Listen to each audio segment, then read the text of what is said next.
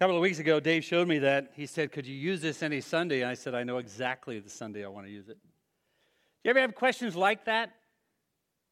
God, I've walked with you for a long time, but I'm still wondering when you're going to do what I've been waiting for. All kinds of questions, and trying to do it on our own, we find ourselves really running into paths that don't make sense. I don't know if you're one of those people who've had those moments in your life where, as a teacher or youth worker, a Sunday school teacher, a social worker, or even a mom or a dad, and you wondered, is this kid getting it? I mean, am I really making a difference? I've been working so hard.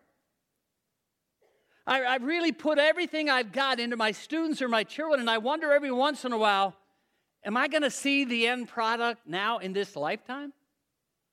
Did they get it?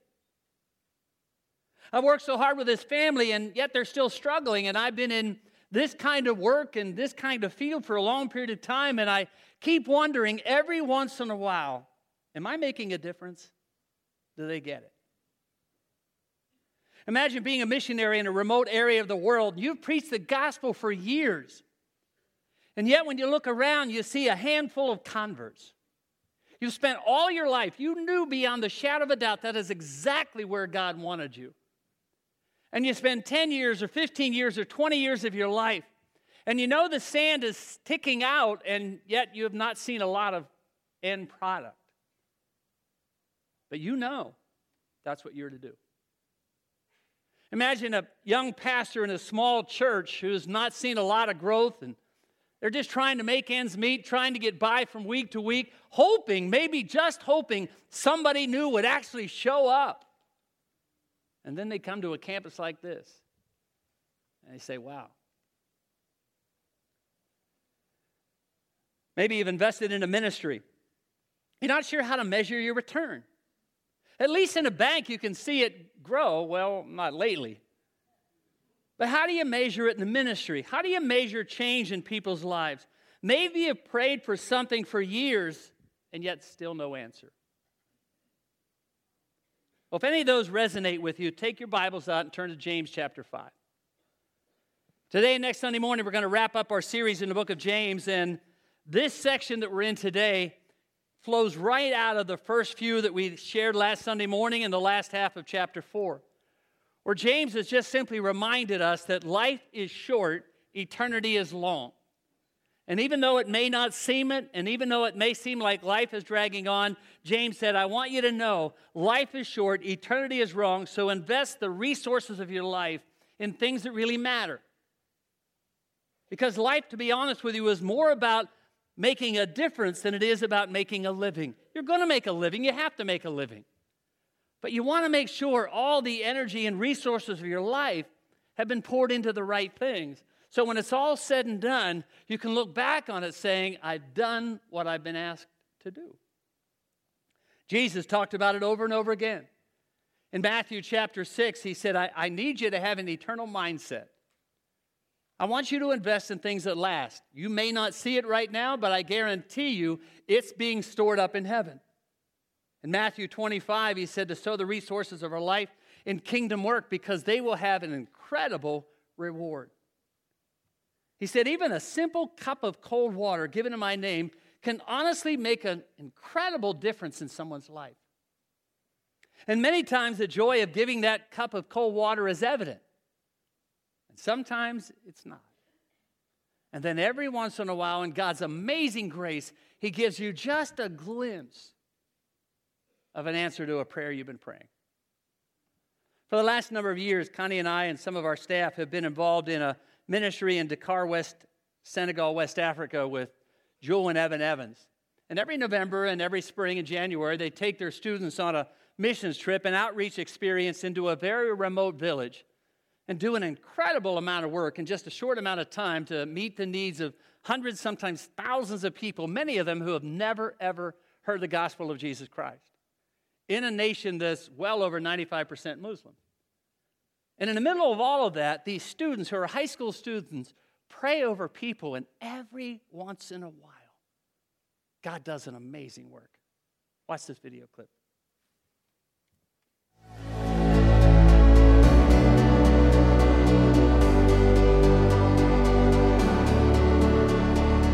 One of the first people we prayed for when we got to the medical clinic was a man with a frozen shoulder. He, um, he couldn't move his arm past this point, and my hand was on his arm the entirety of the time. And as we prayed, um, his arm progressively moved up.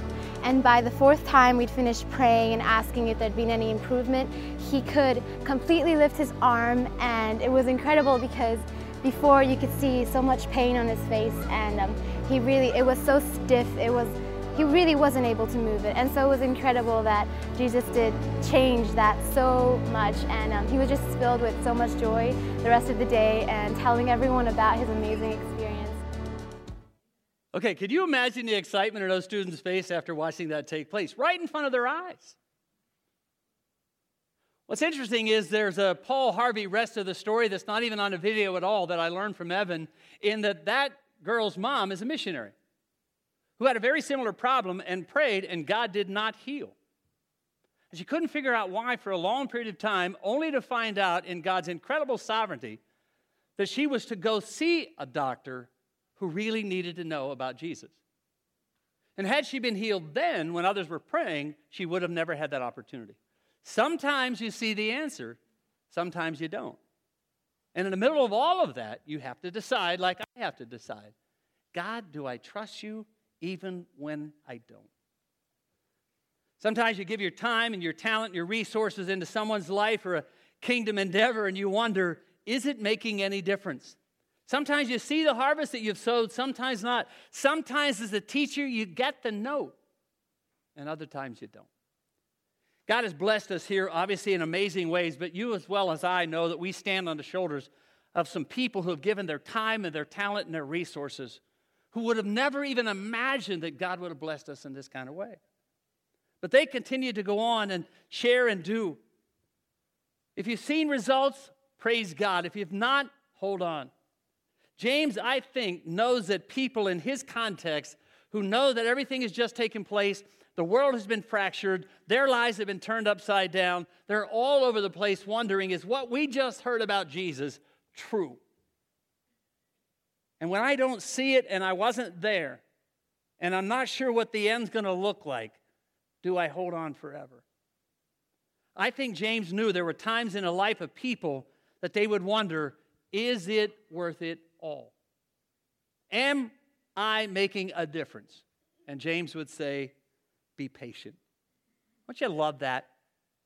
I would rather have some other advice. I'd rather have him tell me, look, here it is, there it is, there it is, watch. But instead, in chapter 5, verse 7, he said, Be patient. Brothers and sisters, until the Lord's coming. See how the farmer waits for the land to yield its valuable crop?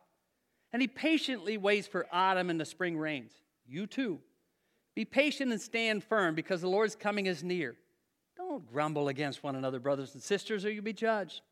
The judge, by the way, is standing at the door.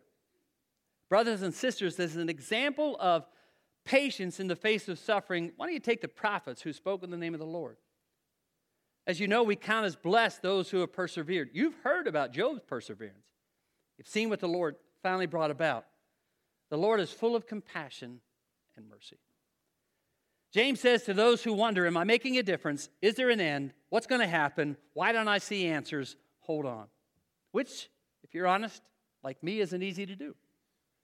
Especially when you've invested your long time life investments into something and you wonder, Am I making a difference? The Greek word for patience means to long to anger. Be long to anger. Essentially, don't get easily frustrated because you haven't seen results. It may take longer than you thought. You and I have a tendency to get frustrated when we don't see results. And even though James said life is short, when I'm wondering if it's worth it, I'm wondering why the prayers aren't answered, it doesn't seem short, does it? It seems like you've been frustrated for a long time, and in the midst of that frustration, there's a tendency for us to bail out. It's not working. They're not getting it. What I'm doing doesn't make any difference. They're not responding. I don't know if I can keep going. I think James knows that that feeling is normal. So he says, be patient. And I would say, okay, be patient. Can I just ask you how long I have to be patient? A, a month? A year? Five years? I'm okay with a month. I'm okay with a year. I'm okay with a few years. But can I just ask you, James, how long do you want me to be patient? I love James. He answers the question, How long until the coming of the Lord? I'm going, I was hoping the answer was shorter than that. Now, that phrase confirms a few things. One is that some of us may not see the results of our investment until then. You and I may not see it here in this life at all. And we have to decide will I keep going? Will I keep trusting? Will I keep praying? Will I keep investing? Or not?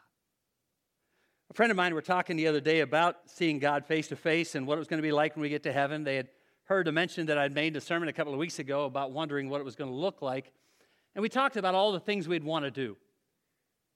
And I said to him, You know, a lot of people can't wait to get to heaven, obviously, to see Jesus, to see their loved ones.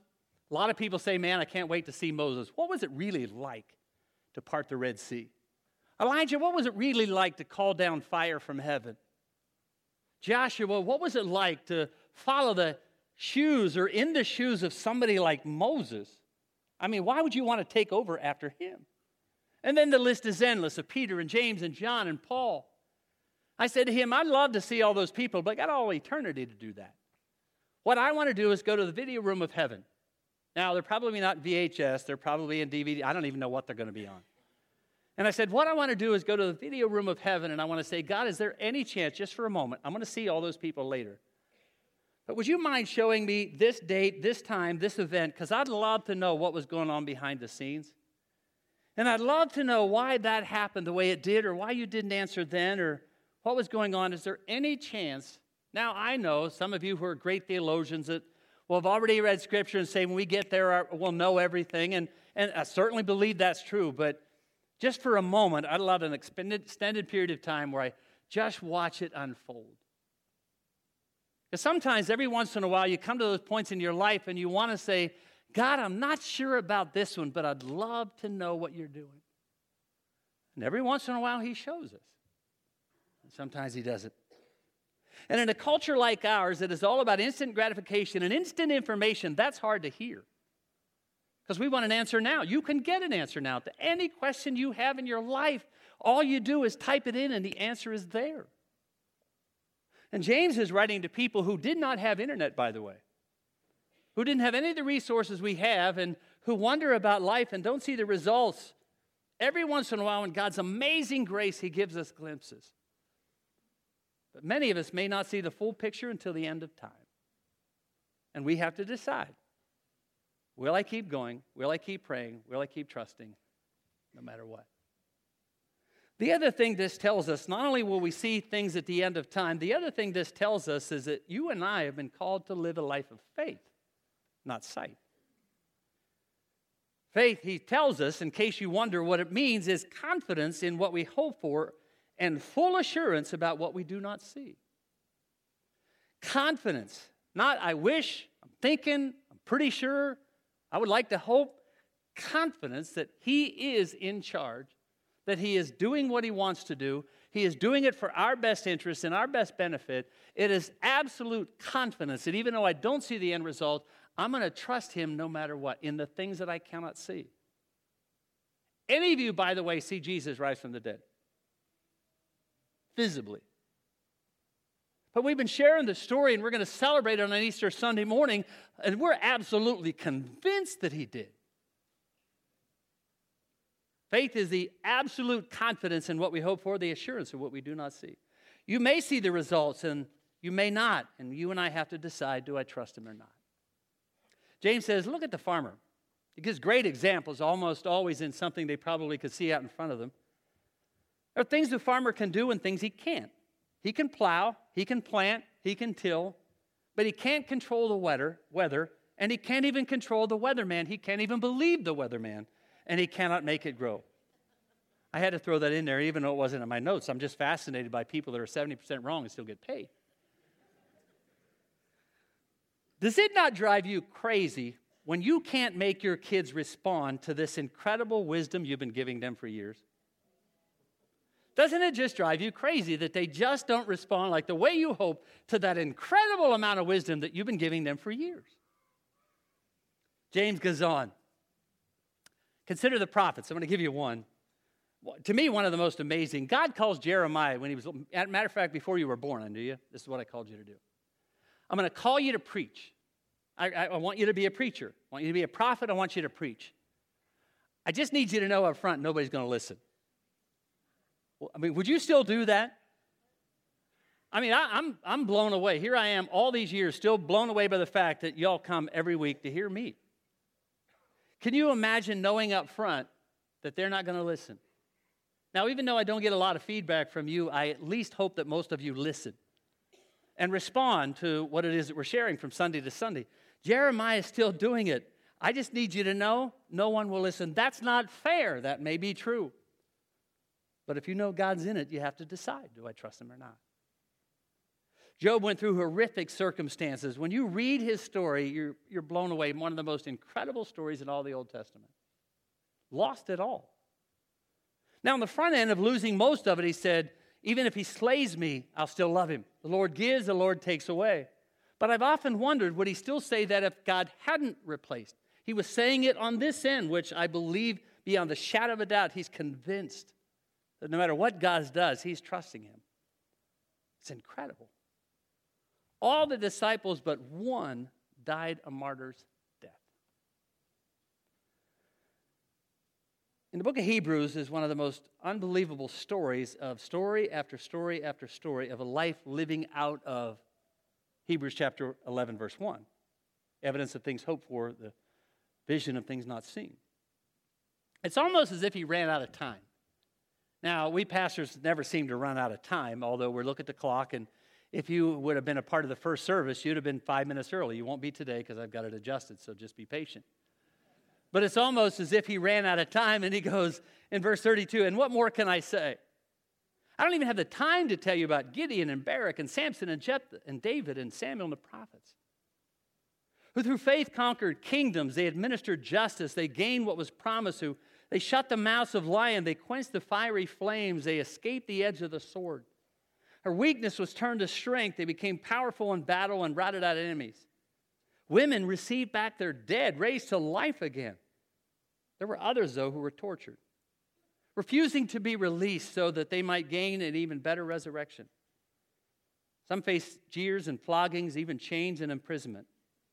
They were put to death by stoning, sawed in two, killed by the sword. They went about in sheepskin and goatskin, destitute, persecuted, and mistreated. The world wasn't even worthy of them. They wandered in deserts and mountains. They lived in caves and holes in the ground. They were all, every one of them, commended for their faith, yet not a one of them received what was promised. The chapter is incredible because the first half is the fact that they all did see fire from heaven, lions shut their mouth, those escaped the edge of the sword, they routed foreign armies. The last half of those who never saw the end product, yet they continued to walk in faith. Now, some will say, wait a minute. You talk all the time about joy in serving, joy in doing, joy in investing.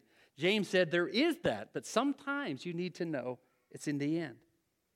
And he's calling you and I to have an eternal perspective.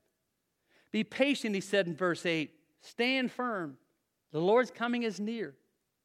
Be very patient. Strengthen your heart. The Lord's coming is at hand. What you have to remember when James is writing this and associating himself with Peter, James, and some of the other ones, one of the very last things they heard Jesus say when he was physically on this earth, when Peter said to him, Lord, there's John over there. I know what you said is going to happen to me at the end of my time here on earth, but what about John? He's your favorite. I know that. They, it was a funny fascination between the two. What's going to happen to him? Jesus said, What is it to you if I keep him here alive until I return? So, what do you think Peter's expecting? A return. He's expecting to be here, or at least John to be here when he returns. And now he's writing his book, and it hasn't happened yet. He said, Look, I want you to know. In the last days, that's fascinating because he wrote it 2,000 years ago. In the last days, scoffers will come and they'll say, Where is this coming you promised? Where's the coming he promised? Ever since our ancestors died, everything seems to go on since the day of creation. But they deliberately forget that a long time ago, by the Lord's word, the heavens came down, came into being, and the earth was formed out of the water. And by those same waters, it was destroyed. By the same word, this present heaven and earth will be reserved for fire, being kept for the day of judgment and destruction of the ungodly. So do not forget this one thing. With the Lord, a day is like a thousand years, and a thousand years like a day. The Lord isn't slow in keeping his promise, not at all, as you and I understand slowness. Instead, he's patient. Doesn't want anybody to perish, but everyone to come to repentance. I just need you to know it will come. The day of the Lord will come like a thief. The heavens will be disappear with a roar, the elements will be destroyed by fire, and the earth and everything in it will be laid bare. The Lord is near. You know what that means? The next event. The last event, the very last event, the death and resurrection of Jesus. The next event, his coming. To the Lord, a day is a thousand years, and a thousand years like the day. You know how long he's been gone? Two days. You know when he's coming back? Today tomorrow. There's been a lot of speculation, and even when I said a couple of weeks ago that I was doing Revelation, I know there's some that are maybe going to be disappointed because I'm not going to do any speculation, only interpretation. There's been a lot of speculation down through the ages about when it's going to happen and what's going to happen and all the things that line, line up so that you can kind of figure it out. And once you see this and once you see that and once you see this, you know what has to happen before Jesus to come back? Nothing. The Lord's return is imminent. The trumpet will blow, the Lord will come. And that coming could mean two things the second coming of Jesus or coming from you. And neither one of them can be predicted. Jesus said, No one, no matter how hard they try, no matter how hard they try to figure it out, not one person knows the day nor the hour except God. And unless one of you or I or God, you won't know. So stay faithful, stay faithful, stay faithful to the end. It could be on that day and you realize what I had done or what I should have done didn't make a difference, or it could blow your mind because you will know beyond the shadow of a doubt that everything you've done was worth it all. I imagine in my mind what it was like for Billy Graham to go to heaven and all the accolades that he had already received. And I'm sure he probably recognized the fact when he got there, there would be incredible results of that people from all around the world. The statistics were pretty well known of all the people that he had spoken to, and all the people that he preached to, and all the people who came to faith in Christ. Now, he was going to be surprised, I'm sure, with the ones that he didn't, but I've often wondered what is it like for those who spent all their life investing and hadn't heard the statistics and hadn't seen the results and didn't know about all the crowds and hadn't seen all those that came forward. And all of a sudden they get there and they find out, wow, my neighbor, that guy I've been witnessing to and shared with and then moved away, and I've often wondered. That, that person that was in the cubby beside me, that student that I had in high school, that one I had in elementary school, and all of a sudden now here they are. And, and everything I did and everything I shared and everything we talked about, and here they are. It's incredible. A number of years ago, and I, have read it two or three or four times down through the ages, it's a story of Teddy Stoddard. What's interesting about the story is that it's not true. It's a fictional story uh, loosely based on the life of Elizabeth Ballard, who wrote it for Home Life magazine in 1976, but the story was repeated so many times down through the ages that Robert Schuller thought it was true, and Paul Harvey shared it like it was brand new news. But it was the story of Teddy. And a teacher who saw this little kid slumped in the first row who didn't seem to respond to anything. Passed over, passed to the next grade, to the next grade, to the next grade, and finally lands in her lap. They brought her presents at Christmas time, and he brought us one as well, wrapped in a grocery bag. She opened it up. It was a rhinestone bracelet with some of the stones missing and a bottle of perfume with most of it gone. Put the bracelet on, put the perfume on, and he said, You smell like mom used to. She decided on that very day to quit teaching reading, writing, and arithmetic and instead to teach students. And there's an enormous difference. She paid particular attention to him, and as the story goes on, he became one of the smartest in the class. He wrote notes to her periodically about her being the best teacher in his whole life. Years later, graduating high school, wrote a note to her. Four years later, graduating from college with high honors. Four years more passed, and another letter comes and it was signed Teddy Stoddard, MD. He met a girl. Soon to be married, his father had passed away in the story, and He was wondering if she would come and sit in a place that was usually reserved for the mother of the groom. She, of course, did, wearing the bracelet and the perfume. Couldn't believe that she came and the difference that she made. The story is a fictional story made up on her life and her story. What's fascinating is it had become so popular and shared so many times because so many people wanted to believe it and really wanted to know Am I making a difference? Does it matter? And what I'm doing is what I'm doing and who I'm investing in. Is their life being changed? And every once in a while, God gives you an incredible glimpse. Two months ago, I received a notice from a lady on LinkedIn, which I don't even hardly ever use, saying, I've always wanted to tell you that a young girl that you ministered to when we were in Africa just graduated from medical school and looking forward to going back. There's a young girl whose parents happened to be sitting here this morning that I had in my notes. Who came to faith in Christ, the whole family came to faith in Christ, and now to this day, after graduating from Regent University with a doctorate in education, is teaching struggling students in Kenya, East Africa. Every once in a while, you get a glimpse of what God is doing, you get a glimpse of an answer, and most of the time, you don't. But you always have to decide, even in the midst of all of that uncertainty, do I trust? Will I trust? Because I'm absolutely convinced that God knows exactly what He's doing, and I'm going to keep on holding on to the end. Paul said in Corinthians, our light and momentary troubles, light and momentary troubles, which don't seem like it at the time, are achieving for us an eternal glory that far outweighs them all. So if you've ever sat beside the bedside of a dying friend or to the funeral home and you didn't know what to say, or maybe you're in school or college and you're trying to do the best you can to stand up for your convictions and you wonder, is what I'm doing making a difference in the lives of those that I'm trying to represent Jesus to? Don't give up. If you're a teacher and not sure if you're making a difference, if they're getting it at all, my encouragement to you is do not give up. If you're sharing your faith and no one seems to care, keep living it out. If you've been praying for a long time and you still don't have that answer, do not give up. Keep praying. Mom and dad, that teenager who's driving you crazy, do not give up.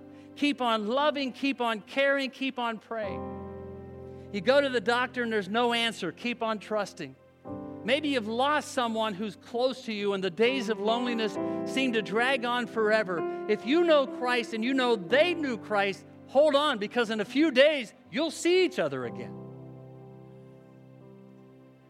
Mom, you lost that little one. All I'm saying is hold on because in less than a day you'll see them again.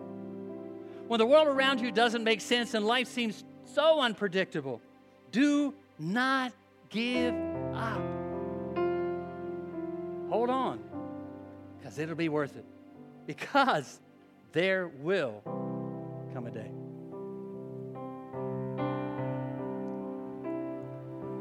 One day you'll make everything new. Jesus, one day you will bind every wound. The former things shall all pass away. No more tears. One day you'll make sense of it all. Jesus, one day every question resolved. And every anxious thought left behind. No fear.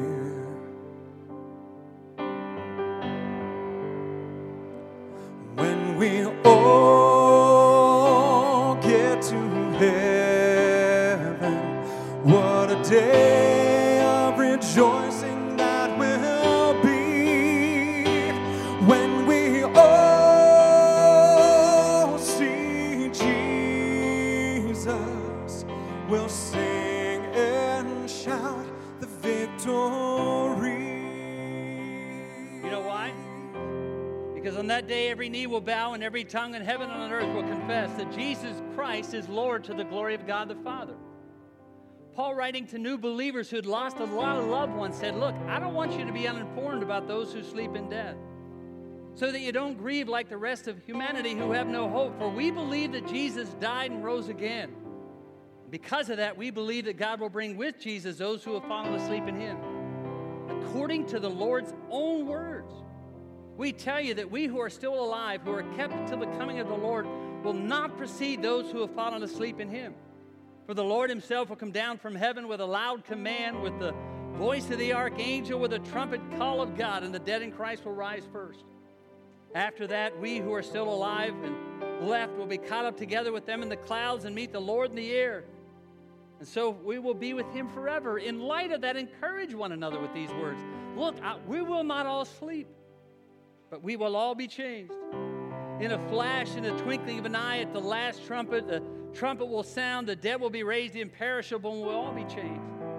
Death will be swallowed up in victory. Where, O oh, death, at that point is your victory and your sting? The sting of death is sin, and the power of sin is the law. But thanks be to God who gives us victory through Jesus Christ our Lord. Therefore, my brothers and sisters, stand firm. Let nothing move you. Always give yourself fully to the work of the Lord because you know that your labor in the Lord is not in vain. Then I looked.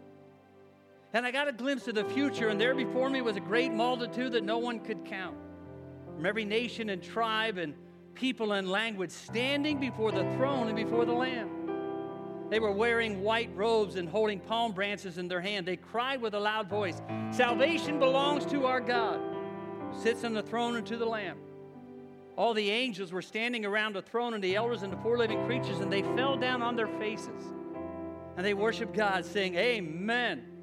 Praise and glory and wisdom and thanks and honor and power and strength be to our God forever and ever. And they join with everybody who said, Amen. Stand with us and sing. When we all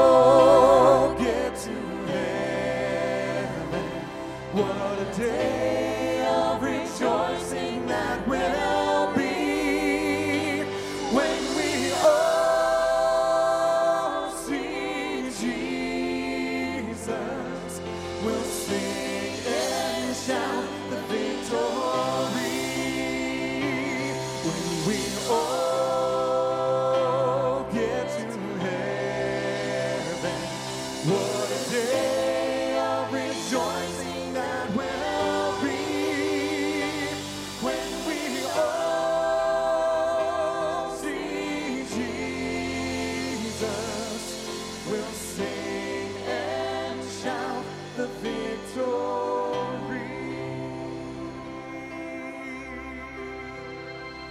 Lord, we stand amazed in your presence,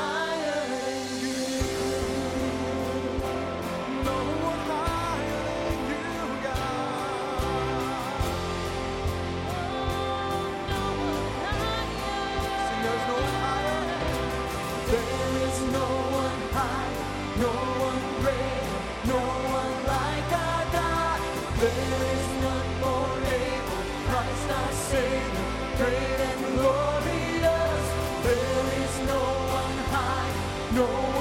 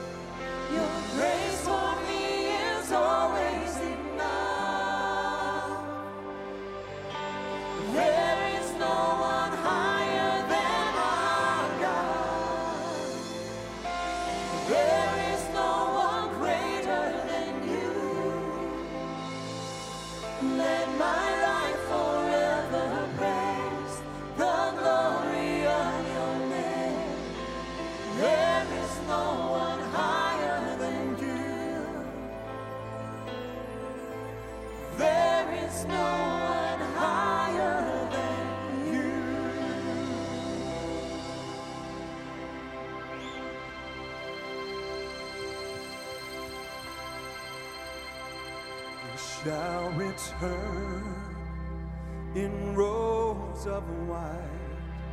The blazing sun shall pierce the night, and I will rise among the saints. My gaze transfixed on Jesus'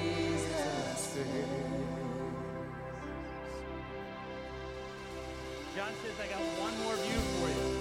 One more that you don't want to miss. Because I saw a new heaven and a new earth because the first one had passed away. No longer any sea. I saw the holy city, New Jerusalem, coming down from God out of heaven, prepared as a bride beautifully dressed for her husband. Heard a loud voice from the throne saying, Look, God's dwelling now is among his people and will dwell with them. They will be his people, and God himself will be with them and be their God. At that point, he'll wipe away every tear from our eye. No, I can't wait. No more pain, no more death, no more mourning, no more crying, no more pain. For the old order of things have passed away. I'll make everything new. I am the Alpha and Omega, the beginning and the end. To anyone who is thirsty, I will give to drink without cost from the spring of the water of life. Those who are victorious will inherit all of this. He will be our God, and we will be his children.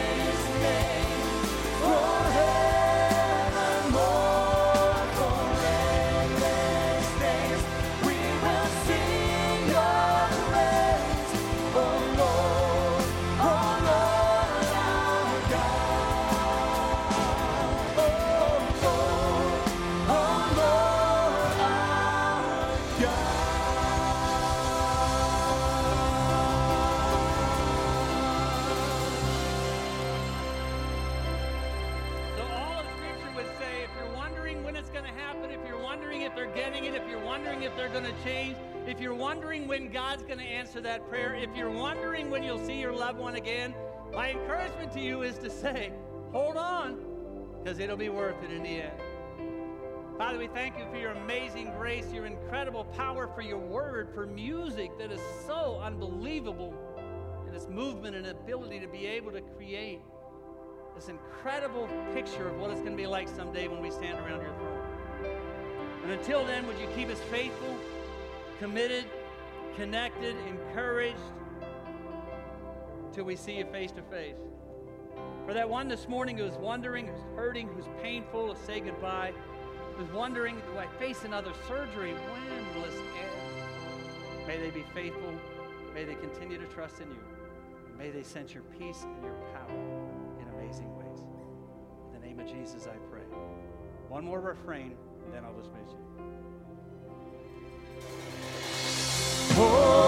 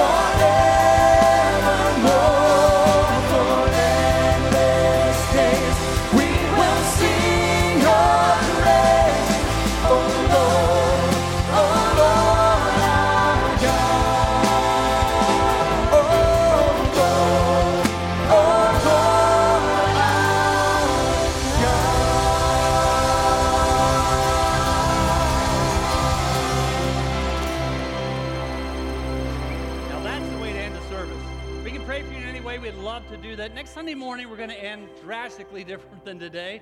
And we're going to talk about the end section of James chapter 5, where it said, if you're sick, we want to pray for you. And next Sunday morning, at the end of the service, we'll give significant time set aside to be able to pray with those who are going through deep difficult or deep water. Otherwise, we'll see you then. God bless you. Have an amazing